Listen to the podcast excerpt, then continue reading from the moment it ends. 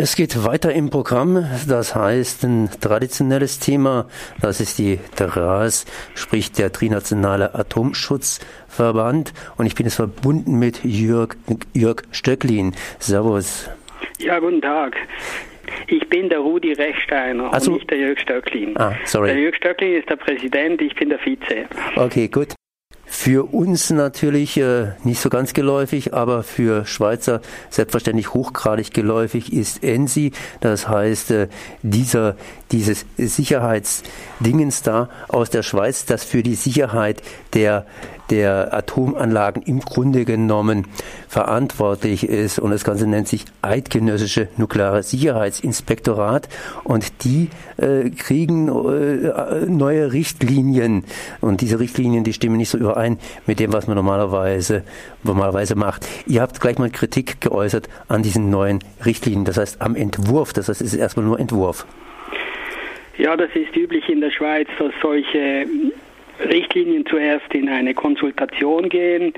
Was wir feststellen, ist, dass die Aufsichtsbehörde alle Sicherheitsbestimmungen abschwächen will. Und sie sagen, dass Sicherheitsbestimmungen, die nicht schon beim Bau in Kraft waren, äh, des Werks, also vor 45 Jahren, die seien für die Altanlagen nicht anwendbar. Und das ist natürlich äh, unzulässig, es widerspricht auch dem Gesetz. Und dann machen sie auch noch wirtschaftliche Vorbehalte. Das heißt, äh, Nachrüstungen müssen nur getätigt werden, wenn sie wirtschaftlich vertretbar sind. Ja, ich würde mal sagen, von Seiten der Atomindustrie ist es ja verständlich, aber von Seiten der Menschen überhaupt nicht verständlich. Ich meine, bei einem Auto, da kann man schon mal hingehen und kann sagen, dass alte Sicherheitsbestimmungen irgendwie gehen. Autos sind im ja früher langsam gewesen, da braucht man nicht so starke Bremsen, aber bei Atomanlagen ist es total anders. Das heißt, es wird jetzt diskutiert darüber, dass die alten Anlagen, auf gut Deutsch gesagt, die man vor ein paar Jahren bereits hätte stilllegen wollen, äh, noch weiter äh, in Gang gehalten werden können. Ja, und die haben ja ein Finanzierungsproblem. Die, die decken nicht einmal die laufenden Kosten. Da wurde sehr viel Geld reingesteckt und trotzdem sind sie äh, bis auf weiteres völlig unrentabel und jetzt unterlässt man einfach die Sicherheit. Und was wir dem hier dem ENSI vorwerfen, ist einfach eine ganz tiefe Komplizenschaft mit den Tätern. Also es ist ein Täterschutzprogramm für Atomunfälle. Nun ist das Ganze erstmal nur ein Entwurf. In der Schweiz, wie gesagt, wird gründlich diskutiert und langsam vorgegangen. Aber die Schweiz hat auch so eine bestimmte Beständigkeit da drin. Ähm, wie viele Chancen gibt man jetzt diesem Entwurf?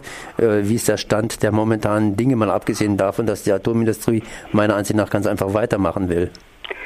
Ja, ich denke, Sie haben schon große wirtschaftliche Probleme und äh, jetzt letzte Woche erschien ein Bericht, dass die Zürcher ihre Atombeteiligung ausgliedern und verkaufen wollen. Äh, das Problem ist, dass der Kanton Zürich keinen Käufer finden wird. Wer kauft schon eine Müllhalde auf Deutsch? Aber ähm, darin spiegeln sich schon die wirtschaftlichen Probleme, weil diese Firmen, die werfen jetzt alle keinen Gewinn mehr ab, sondern sie zwingen die Kantone eigentlich Geld nachzuschießen. Und deshalb versuchen die sich jetzt von den ganzen Entsorgungskosten und Haftungspflichten zu entledigen. Ja, da müssen wir natürlich nachfragen, Müllhalde. Ich meine, ich würde ja schon eine Müllhalde kaufen, wenn mir das irgendwie die Verwaltung der Müllhalde entsprechend bezahlt wird. Und das müsste ja in diesem Falle wieder der Staat machen, da die Firmen offensichtlich äh, dafür zu wenig zurückgelegt haben oder andersrum ausgedrückt, die, die den Müll verursacht haben, die, die, die zahlen wohl nichts. Ne? Nein, das, der, der, Trick besteht eben darin, dass die Länder das jetzt ausgliedern, privatisieren und dann die Firmen Konkurs gehen lassen und so die ganzen Leistungen für Entsorgung dem Bund zuschieben. Das ist auch im Gesetz so vorgesehen. Also das war schon immer so.